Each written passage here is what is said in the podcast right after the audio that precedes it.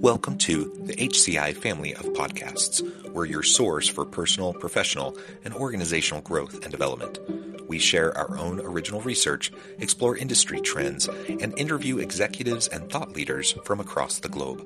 Join us for practitioner oriented content around all things leadership, HR, talent management, organizational development, and change management. Maximize your personal and organizational potential with the HCI family of podcasts.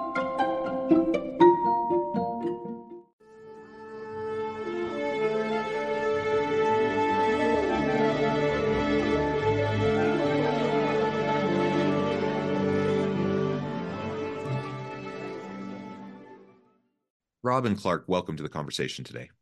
Thank you. Thanks for having me. It is a pleasure to be with you. You're joining us from Michigan. I'm south yeah. of Salt Lake City in Utah.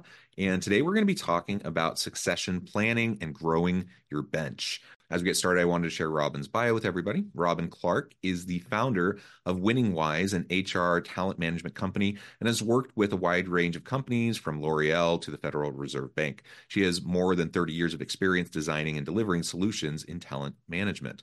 Uh, I love it. This is my wheelhouse as well, something I love talking about all day long. Perfect. So this is going to be a lot of fun. Okay. Uh, as we get started, anything you would like to highlight by way of your background, personal context, experience before we just dive on into the broader topic?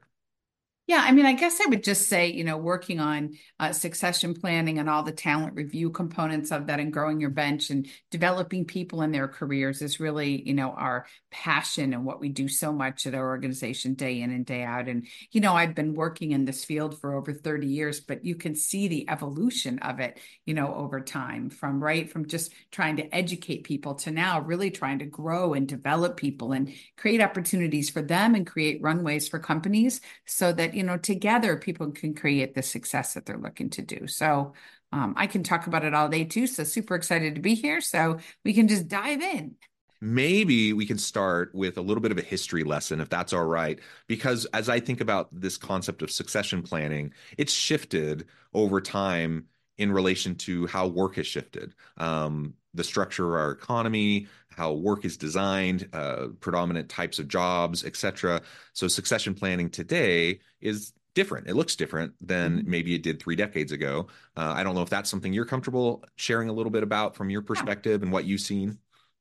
Yeah, I mean, I would say three decades ago, you know, at a bare minimum, succession planning was really just making sure they had somebody in that top level role. You know, mm-hmm. do we have somebody that can go into the C level role? What are we going to do if this person leaves or is hit by a bus? Is probably more that they worry what, what they worried about than even being than even actually leaving because people didn't leave jobs as frequently as they do today. Right now, the right. CEO role is about a three year tenure. But back in the day, you know, you worked your way up most of the time. You got to the CEO role, you'd been with that company for 30 years or more. So they weren't really worried about that, but they were worried about you passing away or something like that. And then when it started to, you know, when they started to realize that, all right, maybe, maybe we should think a little deeper than just the, you know, top level role, they started looking at the roles attached to that. And uh, and they'd still look for replacements. Now I think we've grown to the point where companies that are really focused on it are looking for critical roles. They're looking also for critical people, even if they're not in critical roles yet, right? So it's trying to look at both of those components are not always one and the same. They used to be one and the same, but they're not anymore. And ideally, the best companies are trying to move towards it really being a development and growth conversation as opposed mm-hmm. to a only ready now or not conversation. So, not everybody's there yet. Not everybody really knows how to have that kind of conversation around the development aspect, but you know, that's what we live to help get yeah. people to, right? Yeah, yeah, I, I, think all that's absolutely right. And something else I've noticed uh, over the years is it seems like we're really moving into. I mean, flexibility is the name of the game in the modern workplace. Yeah uh, and the, the ability to be adaptive. And you already identified one of the biggest differences between now and several decades ago is people change jobs and careers right. so much so rapidly uh, way more than before. That psychological contract between employer and employee is is dramatically different today than it was decades ago.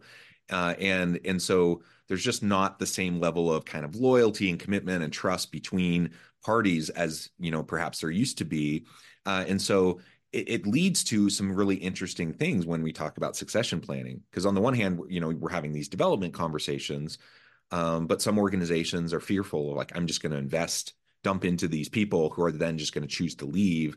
Uh, and then it becomes that catch 22 of like okay so we don't invest in our people because right. they're just going to leave then they don't feel invested in so they leave right, right. Um, and right. and that kind of a dynamic happens something else that you know i have noticed is just really this uh, i think the the most um, compelling organizations are looking for more flexibility around different on ramps and pathways to leadership um, outside of perhaps what the traditional kind of ladder of success and, and succession might have looked like in the past so mm-hmm. that we're looking for talent in different places we're looking for critical skill sets and competencies not necessarily 10 years in x position or right, or whatever right. right yeah, the criteria has changed. I would almost say they're looking for different pathways for different people. And mm-hmm. some of those people will go into leadership pathways, but some of those people and some of the companies are really starting to recognize technical expertise and how yeah. important that is to have some of that subject matter expertise.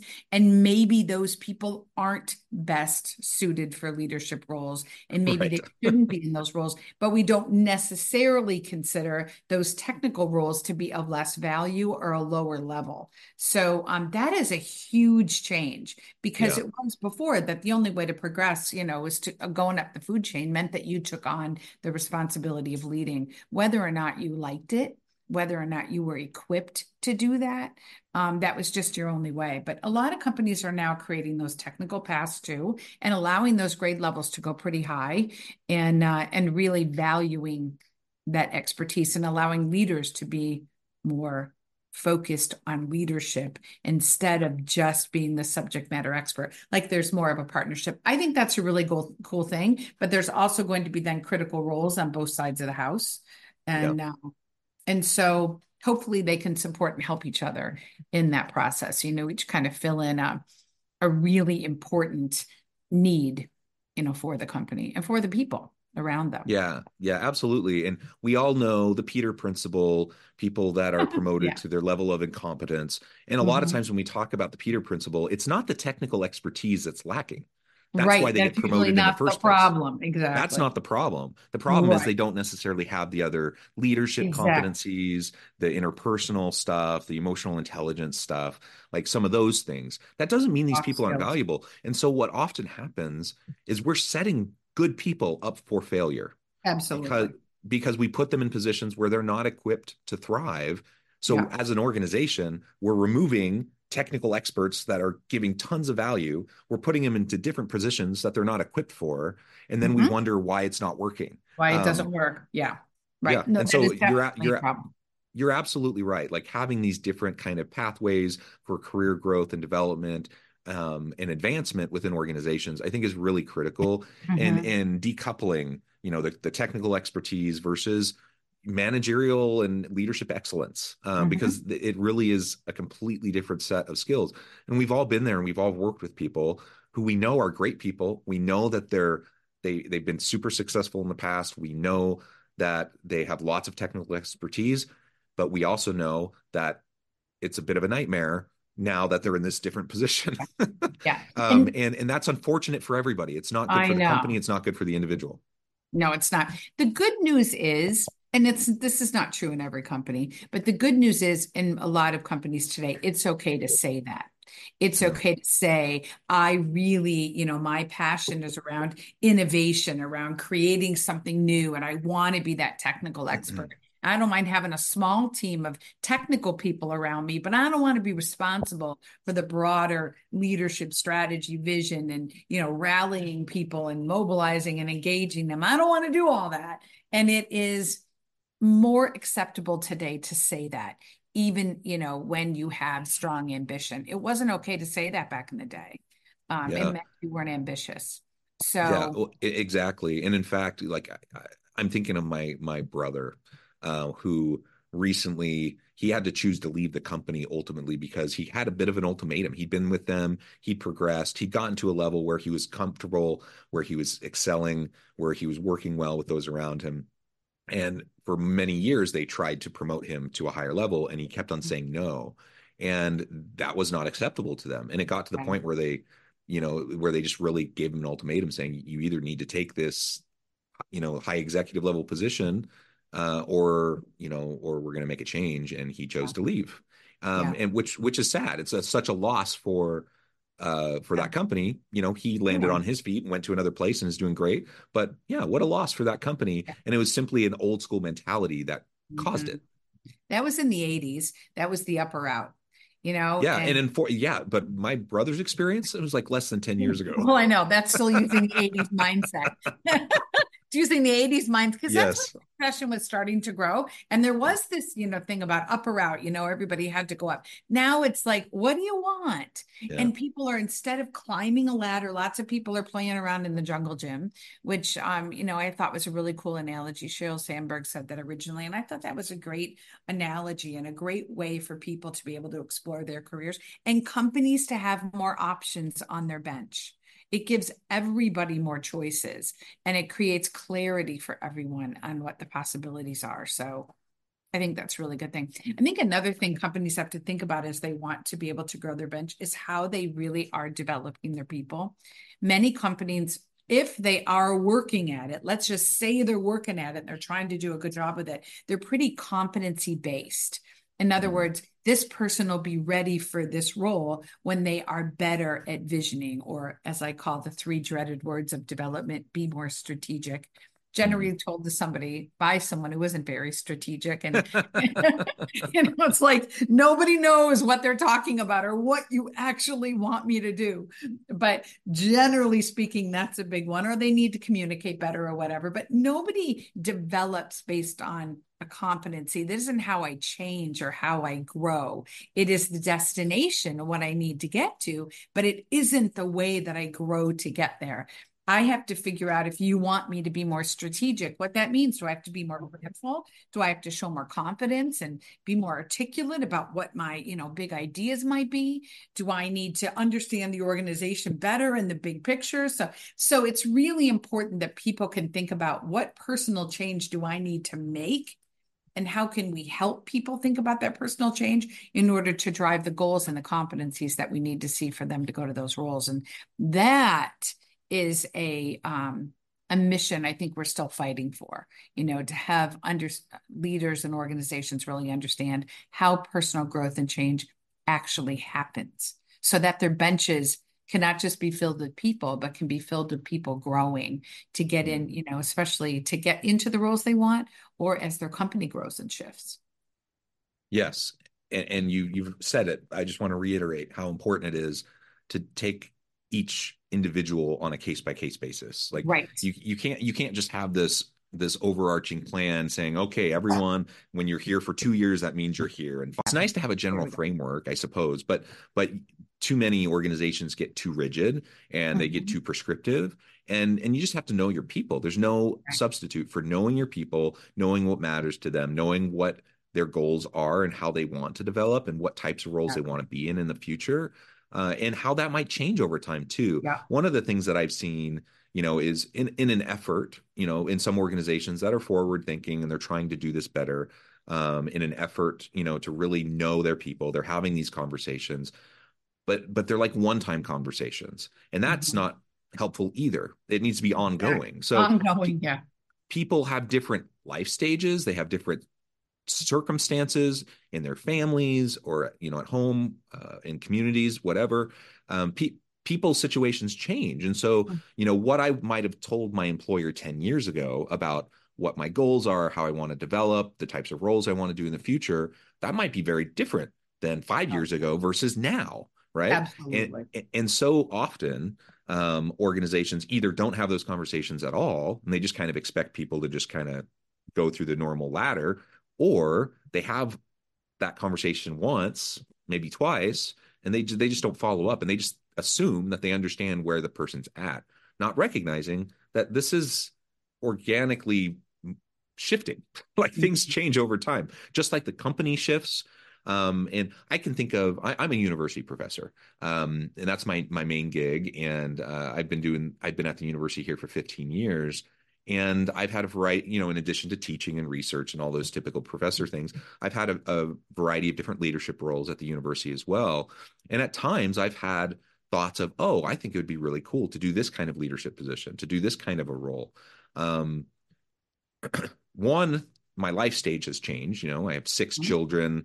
When my kids were all young, and you know, we're having babies and taking care of the kids and everything, that was a bit different. Now, my youngest is ten. Everyone's in school. My oldest are in college. Like, you know, it, it's just different, right? But the other thing that's different is not me it's the it's the university it's the organization right the the organization today is different than it was when i started 15 years ago so some of the roles that i might have really been interested in and trying to develop towards 15 years ago 10 years ago 5 years ago it doesn't look the same it doesn't act the same um, today as it did back then and so maybe i'm not interested anymore or right. maybe maybe where there was a fit previously there's not a great fit anymore mm-hmm. and so again, I, I, think we're beating a dead horse at this point, but really just it, it has to be more flexible. It has to be more ongoing.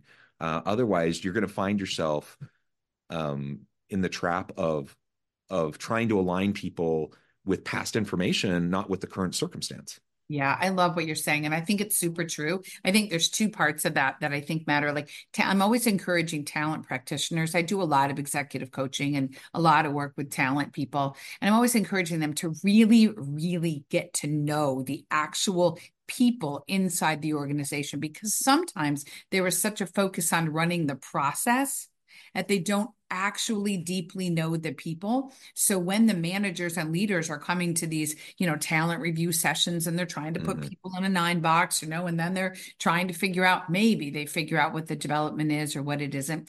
The um, talent practitioner doesn't really get to challenge or push back or push the thinking and help really support and advocate both for the people and for the organization because managers aren't always equipped to know what to do about that. That isn't their expertise. Their expertise is usually the business that they're trying to manage. So, to really be a great coach to them, you have to really know the people intimately. So, it's hard it takes effort it's very intentional i was just talking to a talent practitioner um, the other day and we were having a long discussion about this and she was saying the exact thing like yes i've put so much energy and effort on really making the process better and engaging people in the process but i haven't really taken the time to get to know especially the critical people that are in those critical roles. So that's a i think a really important thing for people to think about on the other side of it for individuals sometimes you know people's ambitions like ebb and flow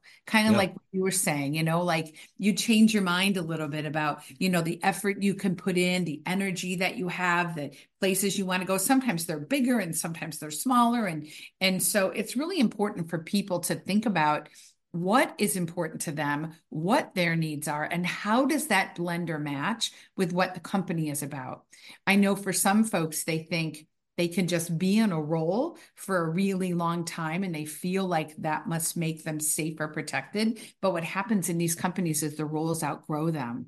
So yes. even if you don't want to go to a higher level role, like you don't want to take on a bigger leadership role or whatever, it's fine. But if you want to stay in a role that you're in, it's really important to continue in your own development journey because you don't want to find that the roles outgrew you. I you see that we see it all the time, and there yes. is pain in that for people and for companies. So I'd say both of those. Like, you know, like there's things to get to know on both sides. The people need to know the company better, and the talent practitioners can play a really big role in supporting the managers and the people.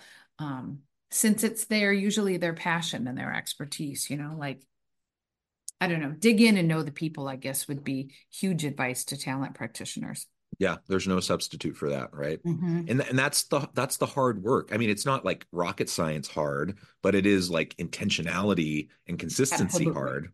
Absolutely. it means you have to put the time and energy into it. You do. Um, I, I'm thinking of of an organization I was consulting with recently, and they were having the exact problem you were just describing. And mm-hmm. you know, someone who was in a C-suite level role, who who was very well suited uh, by all appearances, and and um, talking to the people they worked with, you know, had been very successful, very equipped, very capable.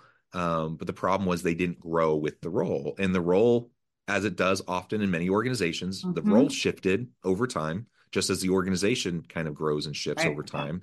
And there was no development of that person for the shifting role, right? Right. And so Right. now it wasn't it wasn't one of those situations where you know the Peter principle was at play per se, you know, where someone was hired into a role that they weren't suited for in the first place. They Mhm. were well suited for the role, but they weren't anymore. Yeah. and that's the Yeah. fault both of the person who needs to be aware and understand how they need to continue to learn and grow, as you said, but also it's the fault of the senior leadership, like to be Mhm. proactively helping people to see where they need to be growing and developing and helping provide the support that needs to happen for them to be successful. percent.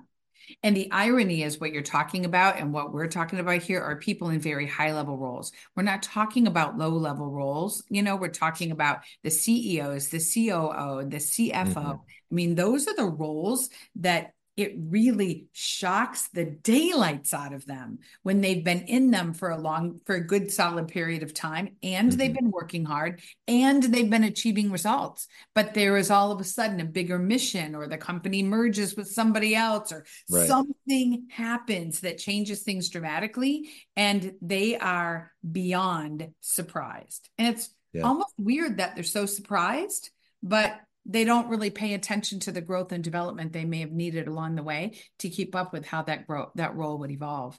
And um and it's hard. It's hard on all the people around the person. It's hard on the person. Um, so I mean, I can think of examples right now in my head, just like you can. So Yeah. It's a good thing Yeah. to pay attention to. It's also a cool place for a talent practitioner to play because this is where Mhm. they have to have confidence and boldness in what they communicate and what they say. And sometimes that can be difficult because they're often at a level that is lower, you know, hierarchically than those senior Right. level leaders. So sometimes it's hard for them to tell those truths, but you almost have to push yourself and develop the confidence to be able to be honest about those things um, or at least the CHRO, you know, but Yeah. that's that trifecta of the CFO, the CHRO, and the CEO can come into play.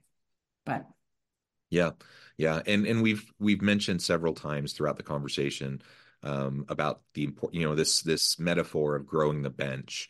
Uh, It's a Mhm. sports analogy, right? I- Uh, yeah. that um, I think everyone's familiar with, but let's take a moment and just hone in on that because it's really really important and i i think we sometimes forget. We we we have kind of the cliche analogies or metaphors that we use but no like when you're talking about professional sports you have to have a deep bench. The teams with the deep bench are the teams that tend to be successful. You can have that star player um and maybe they're surrounded with some support people but if there's not a bench uh they get worn out and and they just you can't perform at peak level all the time. Um, so you have to have backup. You have to have people that can come in and Mhm. support you, and and there has to be those synergies amongst the team. And I don't think I can overemphasize how important that mentality is within Yeah. the workplace, uh, beyond the cliches, to like really say, no, what talent do we need? Uh, Yeah. What kind of deep bench do we really need to be successful, especially while everything is, you know, like chaos in the world and things are Mm-hmm. shifting so rapidly. And, you know, we, we just, you don't need to look any further than like generative AI and, and the disruption that's caused Yeah. in the world of work over the last year or two, um, or the pandemic, you know, over the last four years. You know, these are major things that have disrupted and will continue to dis- disrupt, and we will have other things that will continue to disrupt. Yep. And the only way we can navigate all of that successfully in a sustainable way is with a really deep bench.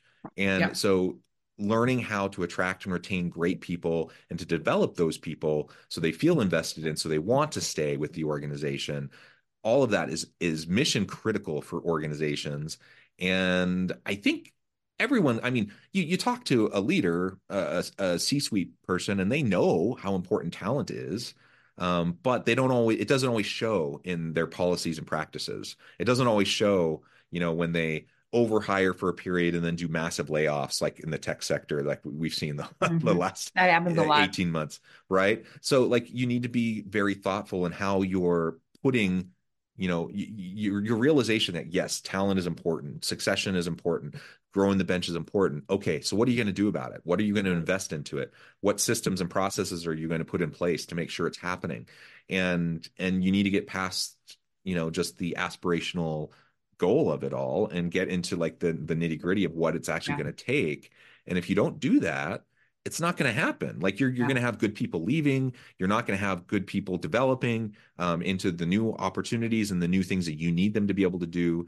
And and organizations will increasingly just become kind of irrelevant and obsolete because they won't have the talent to do what needs to be done for them to be um, successful in the new world of work. Yeah, super interesting. And, you know, as you were talking, I was thinking to myself, yes, I agree. Systems and processes are really important too. But I've noticed in companies, is it's also really important to embrace sort of give back mindset. Hmm. And what I mean by that is is how we share talent, maybe across functions, yes. maybe across organizations. So, like, you know, it's sometimes it's really easy to get, it's hard to build a bench for an organization when you are territorial about talent. Yes. They're mine. I don't want you to take my people because I'm a cool little functioning machine over here. And, you know, do can we share across functions?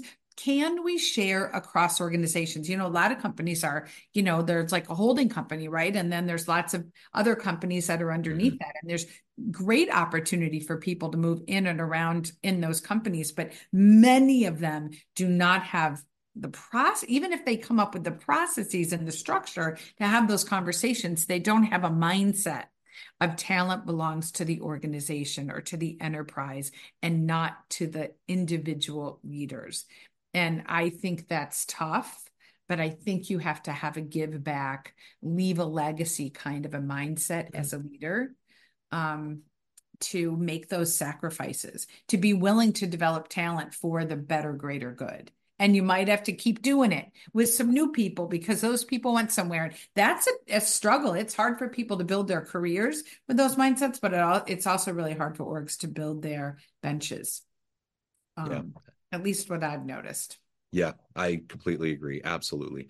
Robyn, yeah. this has just been a great conversation. I note the time. I need to let you go here in just a minute. Okay. Be- before we wrap things up, I wanted to give you a chance to share with the audience how they can connect with you, find out more about your work, and then give us the final word on the topic for today.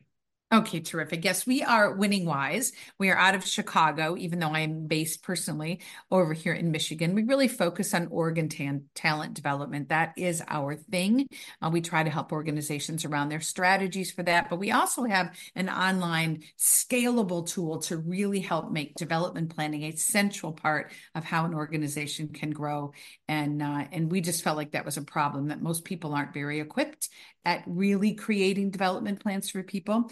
Unfortunately, what we've noticed is managers are better at doing PIPs than IDPs.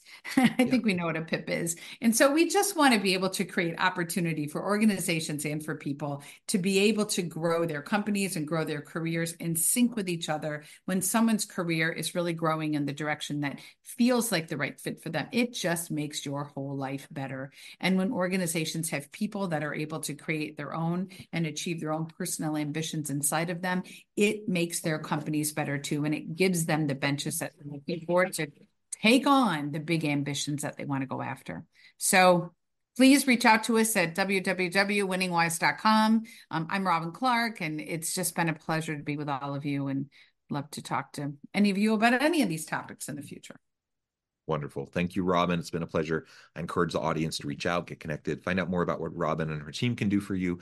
And as always, I hope everyone can stay healthy and safe, that you can find meaning and purpose at work each and every day. And I hope you all have a great week.